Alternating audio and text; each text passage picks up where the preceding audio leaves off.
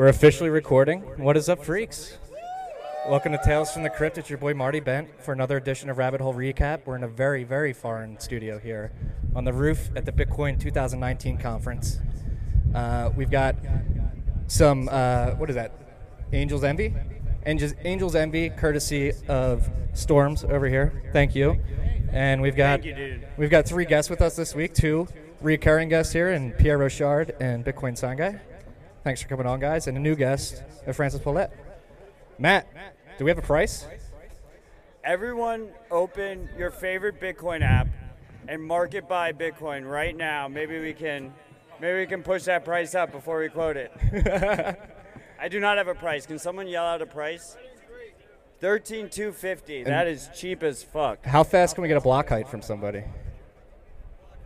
Block height. Anybody? 580,000. I don't know. Not enough. All right, whatever. We'll go on without the block height this week. Thank you for joining us on the roof here. What an incredible week this has been. Incredible conference by the BTC Media guys. Let's give a hand for those guys. Bringing together some beautiful Bitcoiners. Uh, for you freaks who are not uh, abreast of what we do here, this is our weekly topical show, Rabbit Hole Recap. So we're going to spit on some ideas, or excuse me, some topics that have been uh, in the news last week. First up, we got the Financial Action Task Force has officially released their guidelines. Um, Matt, what are your thoughts on these guidelines? Fuck them. Let's uh no, I think it's important. A lot of people were worried about those guidelines in particular, but I think what uh, people have to realize they're only guidelines. They haven't been implemented. They're they're only suggestions, right? Yeah, I, I, I mean, I think that it should be expected. Like, we should expect them to crack down hard uh, on, on all of all, all of these private technologies. Like, if you're able to move money around the world, they're going to crack down on it. I don't think they're cracking down on it though. Like from what I read, they don't have to change any laws, and the U.S. is already like following those those guidelines. So they don't need to pass any additional legislation, and like the ex- existing KYC AML is fine. What I found interesting was a comment that the next chairman of that financial action, blah blah blah, is from China, and they're probably going to have a very different approach to regulation than the U.S. has uh, as the chairman. So. We'll see. I think that they'll get more draconian, but this wasn't it. But don't they have a? Uh, don't they require you to know who you're sending Bitcoin to? Isn't that one of the? That might be FUD. Fact Uh, check it. I don't know. I was thinking like you could just, if you were like a Coinbase or something, just check off. Uh, sorry about that. Any lawyers here? I can provide some insight on Canada, which is uh, really all I know about.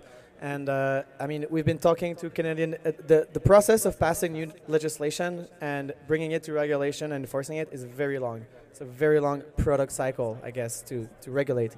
And uh, so as far as I'm concerned, I mean, I've been dealing with other Bitcoin companies, with the Canadian Ministry of Finance, with uh, FINTRAC, with the uh, CRA, and uh, I, I cannot assess what the impact of FACTA is on us because I mean I, I'm not accountable to FACTA. I'm a Canadian citizen. I'm accountable to my own regulators and my own politicians. And I mean, if FACTA is going to tell them that what they've been doing for the last six years, trying to regulate this as uh, as money in the Canadian uh, email context is, is not is not right, and whatever they did as enforcement measures is not right. Well, I mean that's going to be an issue between uh, Canada and FACTA. But so far, I mean, I don't see any indication of any change from the Canadian regulators, and it's it's been completely absent from the discourse, other than people seem to be worried on it on social media.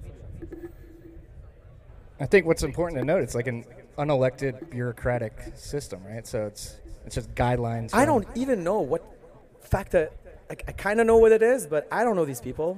No, neither do I. It's like thirty. I didn't vote for those people. no, it's like thirty-eight countries have band together to. Where to do I complain? Where do I complain? Apparently, you have, to go to, you have to go to France. That's I, where it started. can I write to my FACTA representative? yeah, I, you can speak French, so I think you can. Uh, I definitely have an advantage because it's probably some European elitist club that's based in Liechtenstein or something. yeah. So FATFA, FUD, FUD at this point. I think I'm gonna call it FUD.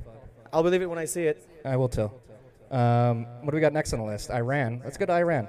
It came. I've read about this this morning. It looks like some mosque in Iran are mining Bitcoin right now. Apparently, uh, the mosque are afforded uh, free energy uh, for being religious places, and somebody uh, posted a picture online of a mosque with a Bitcoin mining operation in there.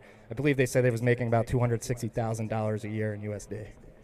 I mean, if you have if you have energy, if you have subsidies that can be exploited on your energy, like they're going to be exploited. I mean, we saw guys uh, mining with ASICs in their trunk uh, in Germany because uh, electric vehicles got free energy. So he was just like, I'm just going to plug into this electric vehicle point. I mean, people, there's probably plenty of people here that did it in their dorm rooms. Dorm rooms are notoriously, uh, you know, electricity's included, so that's going to happen. And then the other thing I kind of like about this is um, Pierre and, and Bitstein have been major proponents of turning Bitcoin into a religion, which I think has a lot of benefits for us in America. Pierre, what do we need to do to get to uh, religion status? Well, if Bitcoin was a religion, then we wouldn't have to pay capital taxes, right? Like, it'd be great. Um, I, I, don't have anything to add to the Musk uh, situation. I don't know. God being the source of all energy in the universe, uh, Musk seems like a good place to mine Bitcoin to me. there we go. And we also have uh, the the increased Iranian sanctions. Yeah, no, I think that's important to note right now with the dick flexing on the geopolitical level that's going on right now. Trump is is tightening the sanctions on Iran, and this is a perfect example of Bitcoin being able to route around that. Um, so they're mining in Mosque in Iran. Bitcoin is expanding its roots. And uh, one thing about uh, the Iranian situation is that for many many years, you know, people ask me like, what's the uh, the trigger for for you like thinking hey, hyper Bitcoinization is coming? Like, what's the one event and the, the one event that I always talk about is international petroleum shipments that are settled in Bitcoin. Because uh, I, think what this is, the situation with international trade is showing is that you are kind of ir- irresponsible if you are a exporting nation or exporting company, and you don't have like a little stash of Bitcoin in case you need to make like an urgent payment to a contractor somewhere for your fleet of huge trucks to or from the guy to repair their pipeline or anything like that. Like if you need to make a payment on the fly to some you know, quote unquote, like uh, maybe sanctioned country somewhere, uh, they're going to start to think about their shareholders a lot more than those those sanctions. And uh, I, can't wait to see that happening, and I can't wait for Bitcoin to be harassed in the news as uh, a, a, tool used by these countries to circumvent, because that's going to be the biggest like bullish buy signal for for institutions and people all over the place. They're going to see, well, if they're able to circumvent international U.S. sanctions, I mean, maybe this thing actually does what it says it does. Moon? Moon. Speaking of Moon, people have been stacking sats hard this week. We've had a, a big price pump, and uh, one of the big things around price pumps is narratives around it. People were going on Twitter, looking at Google search trends here in the States for Bitcoin to buy Bitcoin, and it seems like uh, nobody's been searching that here on Google at least. But uh, somebody, I forget who it was I wrote about this morning, his name's uh, slipping my mind. Baidu? That's not his name. Baidu is the, the Chinese search engine, the equivalent to Google. There you go. And, didn't uh, slip his mind, guys. That's good. And uh, so in, in, China, apparently, Baidu, their Google, the searches for buy Bitcoin, and Bitcoin have like 6x over the last three months. So with everything going on in Hong Kong, with the trade wars, there's a lot of people speculating that this might be a cause for, for upwards Bitcoin price pressure. Let's take it to the uh, to the to the guest here. And Hong Kongers are also they're out they're out and about today, right? They're protesting right now.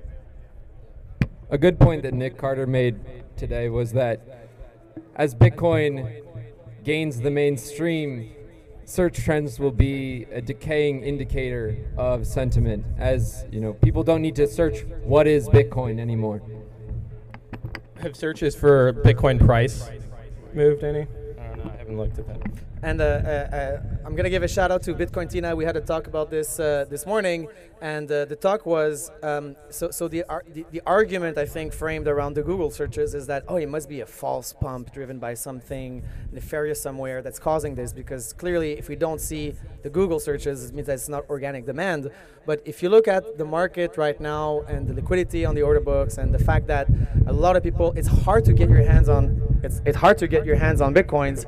I mean, realistically, if you get like 100 or 200 Wall Street guys to each put like five to 10 million, uh, they don't need to, as you said, they don't need to, to, to, to Google like what is Bitcoin. Like a lot of these people have made up their mind a long time ago. They were preparing their logistics, they were preparing their custody, they were preparing a bunch of stuff, and now like me and a lot of people at this conference have told me, I thought we had more time to accumulate. Fuck, all this time I spent not like preparing my wallet and doing all that stuff. Like ah, and now they're FOMOing in. And uh, so the, the Google searches are irrelevant because at this point, like a, a, a couple of hundreds, a few hundreds, like committed holders all over the world that were waiting for the right time and went in and FOMOing each other in. Uh, that's organic buys too. The searches are irrelevant. I mean, I don't know about you guys, but every time I open Google, I search what is Bitcoin, just to boost that number. And all you guys, you should do that too. It's important as Bitcoin. It's very important to pump the stats. We need to pump the stats whenever go. we can. Everybody go tweet. Everybody Google Bitcoin. And that was that was a thing. Wasn't that Murad's thing early in the year? No, like nobody's tweeting about Bitcoin. Yeah, that tweet tracker doesn't work. At BitInfo charts, don't use that. It Yeah. doesn't work. All right. Um, on to announcements. Been a lot of announcements this week. I want to start with Cold Card, um, the air gapped multi sig stuff they're working on. So Cold Card, for you freaks don't know, it's uh, run by uh, Rodolfo Novak. He's been making very good hardware for Bitcoiners everywhere, and Cold Card in particular is probably the creme de la creme of hardware wallets out there right now, and they're they're working to make it so that Bitcoiners can do multi-sig and uh, air gap security pretty easily. It's native, native air gap multi-sig, and that's like exactly what we fucking want, right? Yeah, um, and that's yeah. So that's thing. Like Bitcoin, obviously, custody is one of the big questions. Privacy when you're using these custody devices, and it seems like this is a step in the direction to help Bitcoin security and privacy for individual Bitcoin users. Any thoughts on the panel?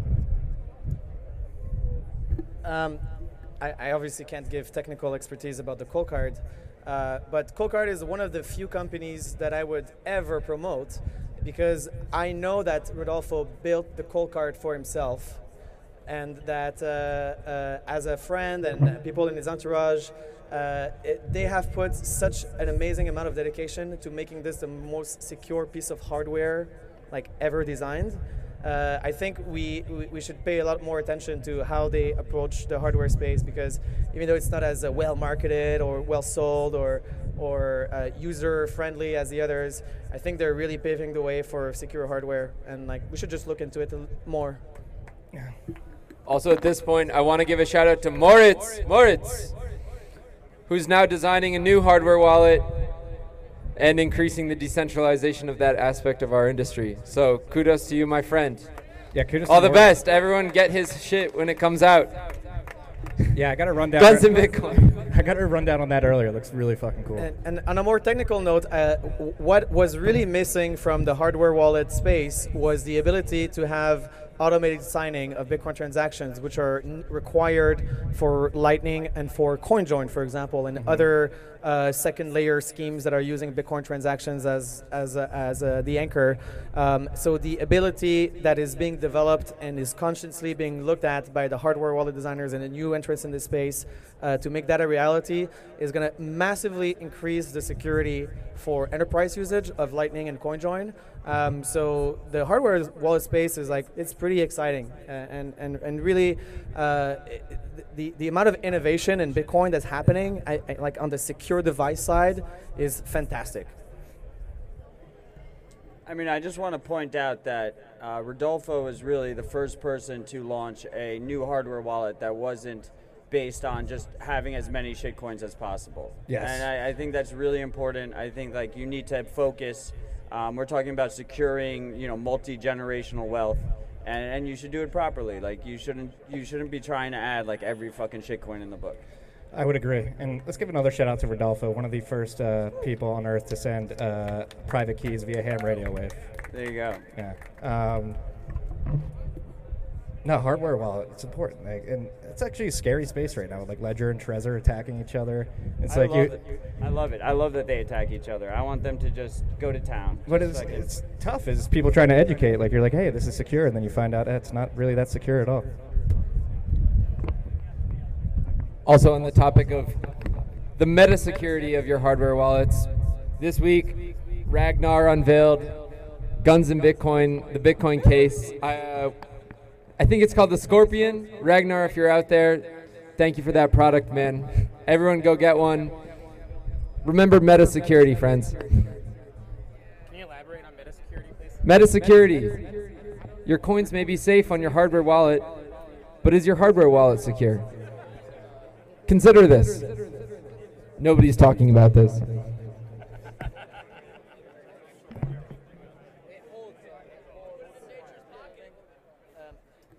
You, you are infinitely more likely Hardware to lose wallets your, are not meant for nature's pocket. Yes, and remember That's, that that's why they rounded the end of the open dime. actually true story.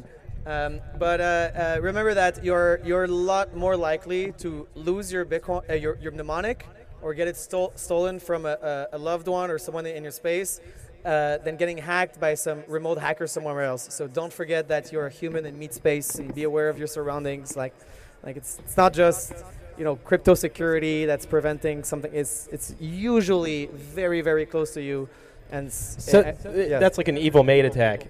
Um, I think that I'll, I'll, I'll one up you on the attack. I think social attacks uh, hack more people than anything else, and um, hack their imagination with some uh, altcoin pipe dreams. How, how many people do you think are at this conference are, are wearing a wire? We're recording this live, so they're going to hear everything anyway. and uh, yeah, for, for you guys worried about social attacks, I would go read uh, Michael Bitstein's "Everyone's a Scammer." It's a it's a timeless piece that, that really made this clear. Um, And, and I should add the, the most influential piece of writing for me, probably ever. that everyone's a scammer. He's got a nice soundtrack to go with it too, a nice western song. You hit, hit play, you read through that. Let's give a shout out to Pierre's co-host, Michael Michael Goldstein. What a legend. Um, speaking of legends, this is true. We should talk about this actually first. Yeah, um, Michael Goldstein's known for uh, spear leading the uh, carnivory movement within Bitcoin, uh, which has made a lot of people in this city very uncomfortable. Um, but uh, Michael's from Texas, so I think that people should take it into the cultural context and respect his background and experiences. In the words of a friend, Texas, the last place. The last place that changes you before you can change it. I, was not a carnivore before uh, uh, Bitstein did the carnivore movement, and everybody kept confusing me with Pierre, saying, "Hey, you're a carnivore." Like, I was like, "I'm not, a, I'm not a carnivore." And, and then eventually, I started to to uh, not only be a carnivore, but eat a lot more meat, and take a lot of pride, and cook a lot more meat. And I have to say, I feel much better and fantastic. And uh, uh, I'm not gonna cut down on the carbs because bread is delicious. Uh, and pasta is fantastic. I agree. Uh, uh, however, eating more meat has definitely improved my life, and grass-fed butter is the key to happiness. All right, question here: How many how many Bitcoin would we have to pay Michael Goldstein to eat an Impossible Steak? would he? Not even for Bitcoin? Wow, that's dedication. Dedication to the craft there. We've got all right. On to the next topic we got here. Oh, yeah, speaking of legends, Snowden today in the panel here, when he live streamed in, he admitted that he used Bitcoin uh, to send the, the data across servers. He paid somebody to send Bitcoin uh, when he when he did the big NSA uh, release. So I think that was the first time that ever came to light. Is this true? I mean, what else would he use? Snowden's a big PayPal bull. He's a very, he's very much a PayPal bull. He was a Zcash bull there for a while too. Yeah, I, ha- I have actually a DM that he never responded to. That was four paragraphs why he shouldn't support D- Zcash. What what were your reasons? It was it was mostly like organizational structure, right? Like literally what Snowden showed us is that you can't have faith in U.S. corporations. Like U.S. corporations will bend the knee; they have no choice, and uh, you know, so take that into your threat model. And, Yeah. and that's how I that's how I treated Zcash. Like from the beginning, it was just super naive. Yeah. Um, you guys have any thoughts on Snowden using Bitcoin? No. I have thoughts on everything all the time. Yep. Yeah, we just recorded a podcast earlier. Yes. um, so Snowden said something that was cron- a, a little. I, th- I find it contradictory in his logic, which was that he. I remember, remember him saying that there was selective privacy and opt-in privacy was, was problematic. It, privacy should not be opt-in; it should be by default, and you. s- s- s- it was along those lines. I don't remember. I think he called it selective privacy, which I agree with totally. I mean, privacy is the right to selectively yourself, uh, se- selectively reveal, reveal yourself to the world uh, on your own terms and your own time. But uh, doesn't Zcash like have you need to have those Yeah, it's innately some, not some private. special transaction Yeah, you have to have a that Z the- address. The, the, the, the people don't use. I, I, I don't know. Yeah, this is this is actually another important point to bring up. Like Ethereum, Zcash is making Zcash 2.0 as well. I think they're trying to extend the uh, the dev reward there. Is that what they're doing it for? Who cares? What is Bitcoin doing? Are we gonna have a Bitcoin 2.0? We'll never know. I'll never know. Or we may know one day. We're already living. We're already living in Bitcoin oh. 2.0. Is that what Bcash is? No, no. Bitcoin 0.25. That's actually. I don't want to shit on Ethereum too hard, but do you guys Let's have shit on thoughts on, uh, Ethereum basically giving up an Ethereum 1.x or whatever they're calling it and, and making a whole new chain in Ethereum oh? 2.0? These three have a lot of thoughts on this. Yeah. So, um, uh, Vitalik tagged me in a thread on Twitter and uh, asked for my thoughts on, on Ethereum 2.0. So I did go and read about Ethereum 2.0, which I guess I regret in hindsight. But um, uh, it basically came down to um, how to enforce monetary policy, right? And Bitcoin's way of enforcing monetary policy is very straightforward, whereas the way he was explaining to me uh, was very complex and involved uh, new uh, fraud proofs. And I'm not technical enough to know fraud proofs. Uh, maybe Paul Sztorc here would have some ideas on fraud proofs and whether they'll be included in Ethereum 2.0. Oh my God. How much, you know, how, how, okay, all right. Paul, take as long as you need. To explain Ethereum, Ethereum fraud proofs, oh my God. Who knows what? No, I wrote a I wrote a 46 page thing about Bitcoin fraud, fraud proofs, but I don't know about. Well, what will Ethereum include? They'll include everything. They'll put everything in. They'll throw everything. They'll have ghosts. They'll have proof of stake. They'll have some inflation, but not too much. They'll have sharding. They'll have everything. Everything will be in Ethereum 2.0. Yeah, apparently Ethereum Everything you could solved- even dream. Things that you didn't even know that you didn't want, you'll, you'll, it'll have. you, I thought you were asking me about Ethereum fraud proofs. Panic and leave. Paul, why don't you give us a quick explainer why proof of stake is not uh, as secure as proof of work, if possible? Oh well, no, that's actually that's not what I'm really famous. I'm famous for saying it, even if you got it to work, it would waste just as many resources in the economy, and that's that's really what I do believe because you're auctioning off the next block. Really, the next block is worth a certain amount of cryptocurrency, and that has a market price, and so. It's basically the block is worth a certain amount of fiat currency. You just multiply, and so it's as if someone's auctioning off fifteen thousand dollars or something. And so, what's the what's the price going to be when someone's auctioning this off? It's like auctioning off a briefcase full of fifteen thousand dollars. It will go for it will go for basically fourteen thousand nine hundred ninety nine dollars and ninety nine cents, basically. And so, no matter what scheme you use, it's going to waste the same amount of resources. And then, so yeah, the proof of stake thing is even more pointless than you could can you could have possibly imagined. But in addition to being pointless, it's totally broken and has never been demonstrated to work. The whole thing is like a scheme to trick yet another generation of people. What's really uh, truly crazy about it, make one final comment, is that for Ethereum, it's always like three months away. It's been three months away ever since I remember at Scaling One, I made this joke. I made this same joke at it's September 2015 that, that it was like three months away and then three months away again. And then that was back in 2015. And yeah, it is negative. I'm gonna yeah, I'm gonna shield my negative Lindy effect thread. It's been going So- on for so almost what- two what- years now.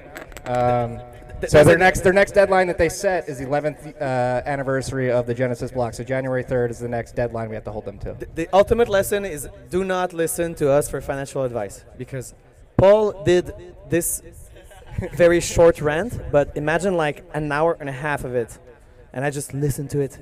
It's summer 2015, and Paul- then following that, we developed a thesis that, of course, Ethereum will never work. And of course, it's going to zero as soon as it launches because no idiot would ever buy into that fucking shitcoin.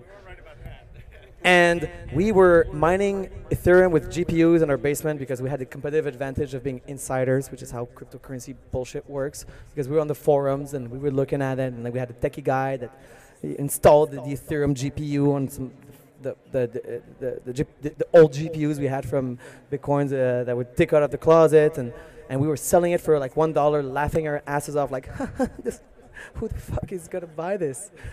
And uh, don't listen to us ever for financial advice. No, not financial advice. Let's give a shout out to Paul go check out truthcoin.info. He's the only man who writes two-hour blogs that I would sit down and read. Um, so thank you for your service. Um, It's called Ether to Zero. E 2.0, next deadline we have to look at January 3rd, 2020. Uh, ba, ba, ba, ba. Let's get positive. Ooh, here's a good topic. We got a new maintainer of Bitcoin Core. Michael Ford uh, was named co-maintainer, joining four others: uh, Vladimir, not Vanderlaan, uh, Schnelli, Falke, and Dobson. Um, Pierre, you're probably more.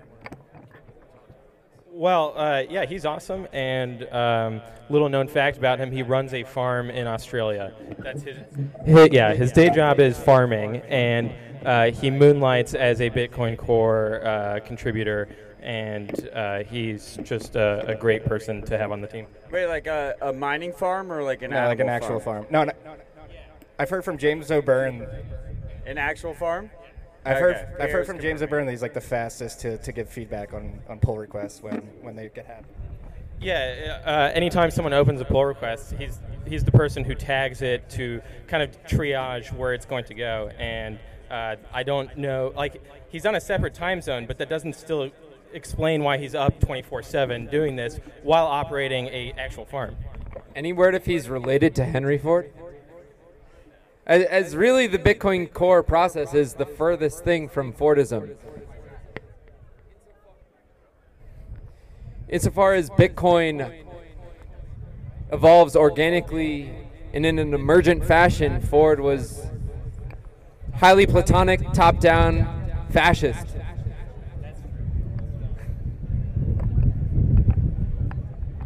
We got the wind here. I think. Uh, I think we're down to open it up to, to audience questions. I don't know. I don't think Ford was a fascist. You know, I'm just I'm just gonna put that one out there. I don't know I'm enough like- of his history to. to I, make a I'm I'm a, I'm happy with Ford. I think he was like good American. He just made a lot of money. He just had he had a good idea. You know, it was good. It was good. It was Yeah. good. Quality. Yeah, so this is uh, something we only do on live shows, and unless you're willing to pay fifty dollars worth of Bitcoin to get a shout out on the podcast, we did this in January, our 10th anniversary show. We open up questions to the audience. So if anybody you have questions out there that you want to ask this panel in particular, let's jump into it. First question. Here we go. How good, How is good Libra? is Libra? Sell your Bitcoin, buy Libra. Libra the standard. I heard a Harvard economist say that Libra would obviously take Bitcoin down to zero, so must be true. Goodbye, guys. I Uh, refuse to care. Yeah. Go ahead, man. It's bullshit. All right, it's not even gonna fucking launch. The, he went too bold. He like tried to be a central bank right from the get go. He should have done. He should have done pegged. He should have done pegged fiat, just done USD stablecoin, and then decided to be a central bank after the fact. Instead, he went straight central bank. He's proving why decentralization is important, why you need distribution, and and they're gonna fucking throw the book at him. They're just gonna fucking destroy him. They hate Facebook. Everyone in government hates Facebook. They shouldn't have let it. They fucked it up, and they're gonna, you know, it'll it'll. I don't even think it's gonna launch. I think it's just all bullshit. I think something really positive came out of it, though, on CNBC. Yeah, Joe Kernan, who is a commentator and anchor on CNBC, uh, his first reaction to Libra was, "This isn't a cryptocurrency. Like, th- this isn't decentralized. What the fuck are you guys doing?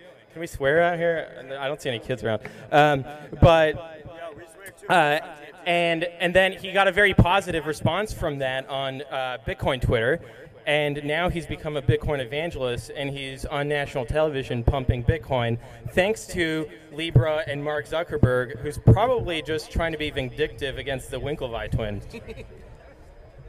That isn't. Yeah, Mark Zuckerberg owns Bitcoin. Oh well, he does now. Yeah, for sure.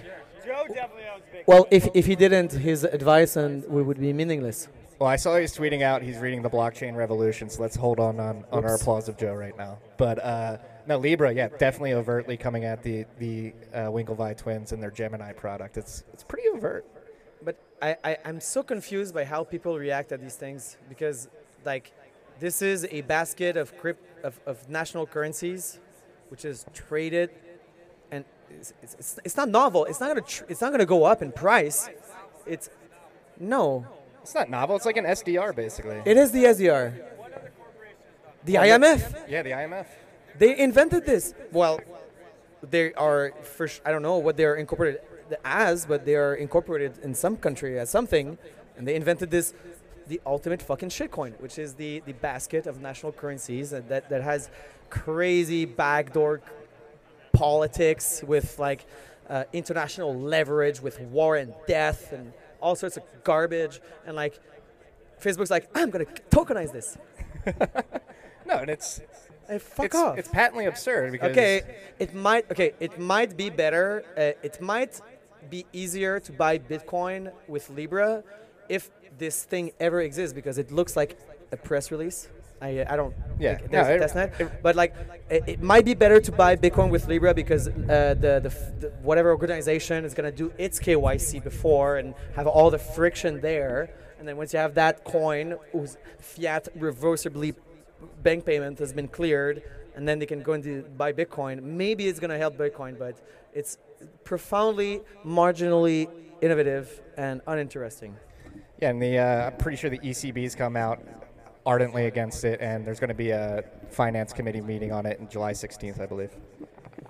Yeah, so I think that the harder governments crack down on Libra, the more it shows the value that Bitcoin has. So uh, if you're going to be voting in this election, uh, I don't know if Maxine Waters is getting reelected, but uh, vote for Maxine Waters. She's the uh, chairperson of the uh, House Finance Committee or Senate Committee. Anyway, she's the one who uh, wants to crack down on Libra, so she has my full support. I think that the most interesting thing about the Libra announcement is the fact that corporations now openly wink or acknowledge even that we are in the post political era, that the official discourse of monetary policy has been foreclosed. It no longer belongs to the central bankers, no more than, say, the discourse on free expression and free speech belongs to the First Amendment. It belongs to large social platforms now and the internet cloud. And and they acknowledge it. They acknowledge it. They'll take the they'll take the money. They'll take the money too.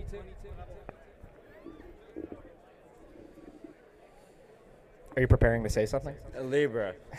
I, uh, I think Libra we're officially at five drinks, is- Matt is- Fruits. I think Libra the standard is going to happen. No, I, I, I just think that it is a big deal. I think that they are trying to be a central bank. It is a big deal, and this is exactly why like decentralization is important. That's why we want you know as as distribute. We want as many people.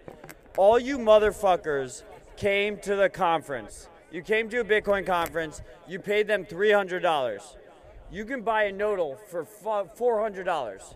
So you have no excuse. You have no excuse. You should be running a fucking node. You should be like like Bitcoin is us fucking them, right? Yeah, it's true. Let's uh, let's speak to the man that's trying to help people run nodes easier, Pierre Rochard here with your node go. launcher. Can we get uh, an update on the node launcher? Yo, yo, Pierre, when Tor? Yeah, so uh, Master Branch now has Tor on by default, There you go. and so our next release will have that where it'll start start Tor, it'll start Bitcoin D, it'll start LND, and uh, by default you'll have privacy. Um, so we'll see how it, it behaves in the wild. Uh, send us bug reports and whatnot. Um, new release will be out in the next couple of weeks. Um, and then after that, I really want to focus on hardware wallet integration. I think that that's uh, become a, a very important part of the day-to-day Bitcoiner uh, experience is sending money from and to a hardware wallet. So um, there are really good uh, programs out there. I, you know, Electrum is fantastic, um, but I think that there's opportunities with Lightning specifically to be able to open channels directly from a hardware wallet and closing them to a hardware wallet um, rather than having to also have a hot on-chain wallet on your computer. I think that's really a big deal, right? Like we need we need hardware wallet support for for Lightning, uh, and, and the issue is that you need it to be online to sign, right? Like you need it to sign any kind of channel changes. Yeah, so second shout out to Moritz, uh, who is working on a hardware go. wallet that um, will essentially function like um, an HSM that you would have on, Right. on a motherboard or whatever, um, which would allow you to, yes, be signing in a automated manner uh, messages and uh, transactions. uh, which you need to be doing for Lightning. You can't uh, run Lightning from a cold wallet, and that's one of its. But what's even better is that they, they enable it remotely, right? So so you basically have to you have to compromise two locations. Like if you want to compromise that Lightning node. I mean, the, the the big issue for us, I think, is for routing nodes, right? I mean, if we look at this stage right now, we have like four percent of Lightning Network is on is, is on the stage right now, right?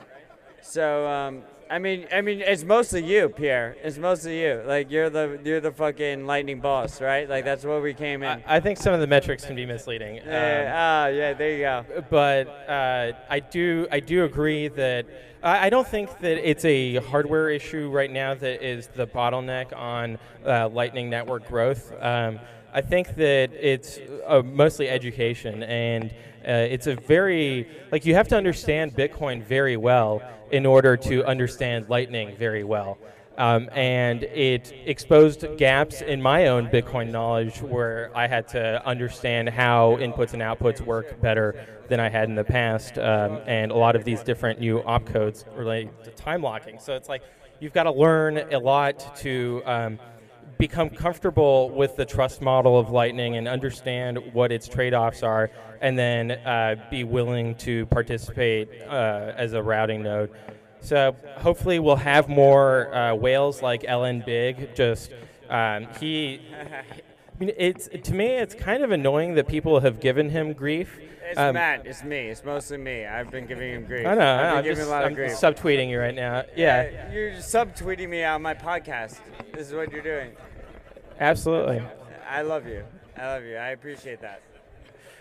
That's I- the nice part of being an influencer. You know, I like LNBig. He's in my DMs. I've been DMing LNBig or, And or her. I, I, I wish, they. yeah, I wish there were more LNBigs, and I think that um, if we want Bitcoin to scale over the coming decades, because we have, like, if we if we want to continue using Bitcoin with the sa- same trust model we currently have, um, and not have it become decentralized.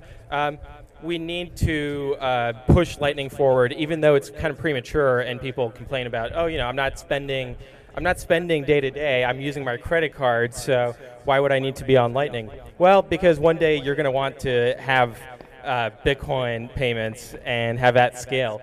Um, so there's a lot of work to be done on Lightning, and I'm very excited about what's been done so far. Part of the reason I, I like I have issues because Bitcoiners we we care, right? So so we we say it's reckless. You don't want to uh, trade. Uh, you, you don't want to, to to be on Lightning because it's reckless, right? But the altcoiners are saying like you know buy Tron, buy bullshit, right? So they're already being way more reckless than us. Like we're like to saying the trade-offs, and they're just fucking going for it. And uh, I feel like for Bitcoiners, like we should just run Lightning nodes. You know, run them through Tor. Uh, help help add Focus on decentralization, security, and robustness. Run CoinJoin, right? Yeah. Like CoinJoin the fuck out of all of your coins. like fuck them. Like let's just fucking go for it, guys. Like I, I, I you you say to me, oh, will CoinJoin transactions be illegal? Well, if CoinJoin transactions are illegal, then we're fucked as Bitcoiners. Like if you have Bitcoin, you're fucked. It's worthless. Like if, if I can't spend an anonymous Bitcoin transaction, then you're fucked. It doesn't matter if you're on a Coinbase or whatever. It, do, it, it doesn't fucking matter, right? Do we agree? I agree. Do we all agree? It, it doesn't matter if CoinJoin is illegal or not at all. It's Because possible. To be to be a CoinJoin coordinator, there's there's different methods of CoinJoin, right? There's coordination like Wasabi and Whirlpool, and there's like the uh, order book version, JoinMarket, but CoinJoin is not illegal. And if they do make CoinJoin illegal one day, it will be the day I disappear and you never see me again, and then another CoinJoin service pops up somewhere in some other country. Because CoinJoin can only be blocked by censoring services physically by going into their, their place of business and shutting off the servers. It is a software that suggests Bitcoin transactions to the users. Hey, you, you all want to mix your UTXOs? This is, a, this is a really nice transaction for you to do that. And if, if you want to do it, you can just all sign it. It does include a little, little fee for myself, of course. But it will it will allow you to collaborate with other people around the world you've never met and you will never see again and you'll never do. And it's beautiful and magical. And I think in like 10 years, 15 years, Harvard, MIT, uh, Wharton will be teaching the CoinJoin coordination model as the first truly decentralized bankless business model that's scalable and works. And it's so beautiful to see. And uh, I think, yeah, it's, it's, it's, it's okay. Gentlemen, we have a two minute warning here. Let's end it on the most bullish comments we can. I'll start. My ex employer, Barstool Sports, uh, wrote their first Bitcoin article in many months, uh, five days ago, and that's a very bullish sign in my mind. Okay. Um, it's probably going to correct, right? No, we're just going to the moon. That's what's happening. Man, uh, I think I told Marty before that I have a sailboat. So today I'm announcing uh, concierge boating accidents. White Club. Yo, Bitcoiners should really take some boating lessons because I feel like a lot of us like we like capsize. It's just bad, you know. Like why? Why? We learn how to boat. We got to learn how to boat. Francis, do you have anything to end on here? Um, I'm, sh- sure. Uh, I'm not, I don't want to put you on the spot. You don't have to say anything. Uh, well, uh, in, in, in Cyphernode, uh, we're going to integrate a uh, Wasabi daemon in Cyphernode to give a web API for uh, startups that want to accept Bitcoin payments, to have uh, them accepted directly in a Wasabi daemon. And uh, Cyphernode.io, if you're developing a web app, uh, this allows you to run your own enterprise grade backend that we've used in Bull Bitcoin for the last year and a half, and all of our volume is going through Cyphernode. So I can assure you that it works. And uh, you don't ever have to rely on a third party Bitcoin API like uh, some of the conference sponsors BitGo, Coinbase, BitPay, Blockchain Info, all these guys. And just trust your own self. Bang, bang. I I I want everyone. First of all, Six drink You Matt. should all be fucking. We're at we're at seven drink Matt. And honestly, uh, guys, I expected 15k per Bitcoin. So like, fuck you all. First of all. So like, we, we we get down with that. Care about your fucking privacy, guys. Like fucking CoinJoin. Let's CoinJoin. Everyone should CoinJoin. Don't give me the bullshit about CoinJoins being illegal. Like they can make Bitcoin illegal. We're not gonna fucking do that. Like that's not allowed. Okay. And then the second thing is, like, just be a good person. You know. Like let's let's Hold all be door. good people to each Hold other. the door. Honestly, this this this week this week has been amazing. All you guys have come up to me. You're like we're all part of this revolution together, and I, I believe I believe that's what we are. We have soldiers around the world, so let's do this, and and, and care about your privacy. Let's do this. You know? All right. That's all we got tonight, freaks. Peace and love. Stay humble, stack sats.